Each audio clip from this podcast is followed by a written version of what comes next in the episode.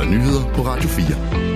Børne- og undervisningsminister Mathias Tesfaye fra Socialdemokratiet har endnu ikke modtaget det brev fra en gruppe forældre til børn på Borup Skole, hvor TV2 har berettet om, at der er sket grænseoverskridende og krænkende adfærd fra elever.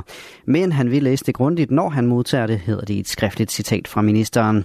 En af afsenderne på brevet er Kenny Stærk, der er far til en dreng på der er en dreng i indskolingen på Borup Skole. Og selvom forældrene i brevet gerne vil have de krænkende elever ud af skolen, så handler det ikke bare om at få dem smidt ud. Men de her børn skal ikke bare ud af skolen. Jeg synes, det er vigtigt at sige, at vi har rigtig, rigtig meget medfølelse, også med de børn, der har lavet de her øh, øh voldsomme overgreb. Øhm, fordi når man er en, en 10 år, så, øh, så tror vi ikke, at man, at man gør sådan noget her uden, uden grund. Så der må være noget andet galt. Øh, og, og det skal de her børn jo have noget hjælp til, så de kan blive nogle, øh, nogle, nogle gode voksne øh, på et andet tidspunkt. I det skriftlige svar siger ministeren, beslutninger i den konkrete sag på Borup Skole skal håndteres af Køge Kommune. Det skal jeg ikke blande mig i, sådan er lovgivningen. Men vi støtter og rådgiver meget gerne fra ministeriet. I dag rejser den ukrainske præsident Volodymyr Zelensky til Berlin og Paris for at underskrive to sikkerhedsaftaler med henholdsvis Frankrig og Tyskland. Og det er altså to sikkerhedsaftaler, han kan tage med hjem til Ukraine, når krigen i næste uge går ind i det tredje krigsår, efter Rusland som bekendt valgte at invadere dele af landet den 24. februar 2022.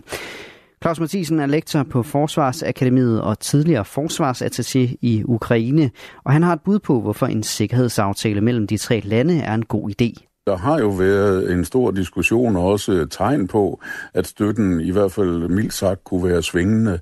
Der er måske ikke den samme opmærksomhed på krigen, som der var ved dens begyndelse. Der er måske også lidt mere måske politisk tvivl om, det nu giver mening, fordi der er ikke noget, der tyder på, at man sådan lige får en ukrainsk sejr, hvis det er det, man ønsker at opnå. Og de her aftaler, de skal simpelthen sikre, at øh, selvom det måske ser svært ud i løbet af 2024, så har man en aftale om øh, bistand og støtte af forskellige art. Og han fortæller, at krigen lige nu er i en svær fase for Ukraine. Så er situationen på landjorden jo stort set fastlåst. For tiden ser det ud som om, at russerne har et lille overtag. det er dem, der angriber mest.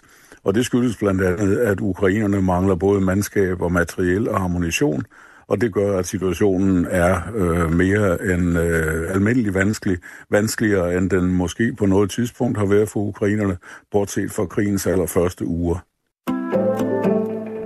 Vi skal have en national enhed, der arbejder med at forhindre ulykker som den, vi så i IKAST svømmecenter i mandags.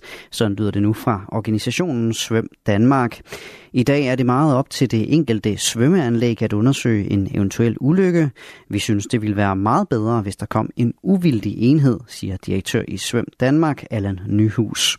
En 33-årig mand fra IKAST faldt i mandags ned fra en oppuslig forhindringsbane i IKAST svømmecenter og lå livløs i bassinet i cirka 10 minutter. Han døde tirsdag morgen som følge af ulykken. Svøm Danmark håber, at politiet og kommunerne vil samarbejde om at råbe politikerne op og få skabt en national enhed, som kan arbejde med at undersøge og i øvrigt forebygge lignende ulykker. Mest skyet vejr med regn af og til i dag, men i de sydøstlige egne kan der også komme lidt sol. Temperaturer mellem 7 og 12 grader og let til frisk vind fra syd og sydvest. I nat efterhånden mest tørt vejr, men fortsat skyet og temperaturer ned mellem 2 og 7 grader og let til frisk vind. Det var nyhederne her på Radio 4 med Asbjørn Møller.